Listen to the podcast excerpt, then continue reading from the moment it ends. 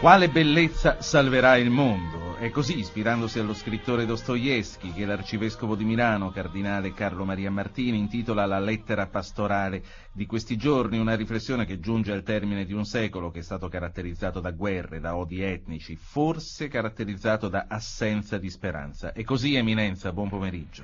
Grazie, buon pomeriggio. Sì, certamente un'assenza di speranza, soprattutto nel nostro mondo occidentale, nel mondo europeo che rischia di guardare all'avvenire più con paura che con fiducia. Lei ha parlato di una sorta di decadenza dell'Occidente. Quali ritiene siano i fattori che ci stanno portando se stiamo giungendo ad un capolinea? Ma intanto vorrei dire che questa decadenza non è inevitabile, quindi ehm, non parlerei di capolinea, parlerei, come c'è stato sempre nella storia europea, di decadenze seguite da riprese Oggi certamente è un momento molto difficile per l'Europa perché a un grande potere tecnologico corrispondono pochi valori spirituali. C'è una grande voglia di consumismo, c'è l'indice della natalità che è tra i più bassi del mondo, nell'ambito delle chiese c'è mancanza di vocazioni, tutti questi non sono segni positivi, quindi parlano di una certa decadenza evidentemente una decadenza dalla quale si può anche risalire. C'è stata altre volte nella storia questa altalena, speriamo di riprenderci. La famiglia avrà un ruolo importante per uh, rivalutare, per dare un'inversione di tendenza.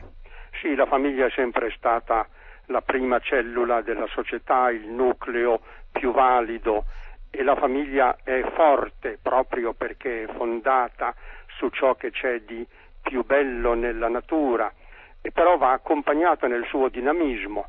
Se accompagnata, se aiutata, se promossa può fare molto per una ripresa. Parlare di famiglia più forte significa anche riportare i ruoli al loro posto? Sì, significa riportare i ruoli in quella eguaglianza che però non è facilmente definibile in termini giuridici, ma richiede il buon volere comune, un grande affetto, una grande buona volontà, quindi va al di là delle pure regole è qualcosa di bello e di buono che il Signore ha messo nel cuore umano. Questo secolo che ha visto sempre di più la donna impegnata nel lavoro, i figli uscire di casa possono minare la famiglia.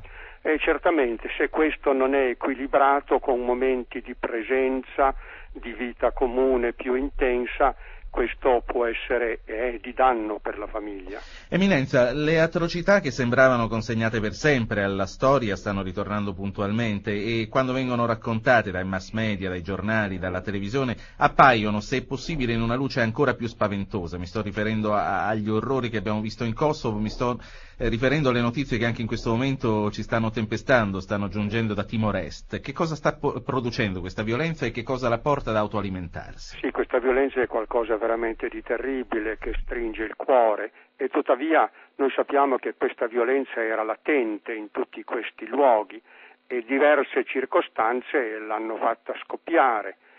Certamente eh, bisogna andare però ad una causa più profonda, la violenza nasce dalla cattiveria che è nel cuore umano, come ci descrive l'Apostolo San Paolo nel capitolo settimo della lettera ai Romani, quindi è il cuore che va cambiato, non solo le istituzioni vanno medicate.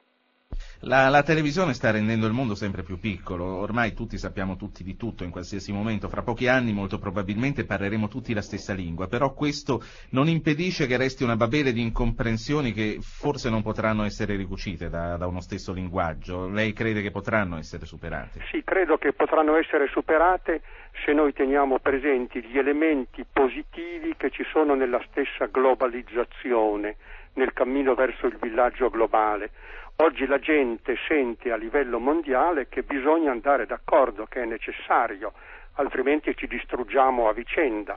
E qui si nota, si innesta l'azione dello Spirito Santo che guida il genere umano verso l'unità. Quindi occorre reagire in questo senso e le forze e le energie nel fondo del cuore umano ci sono. E allora, Cardinale Martini, tornando per concludere al titolo della lettera pastorale, quale bellezza salverà il mondo? La bellezza che Dio manifesta nel mistero della Trinità, nel mistero di Gesù Cristo che dà la vita per noi sulla croce, quindi nell'amore gratuito per gli altri. in quella capacità di amore e di perdono che cambia il cuore e cambia la vita. Grazie Eminenza.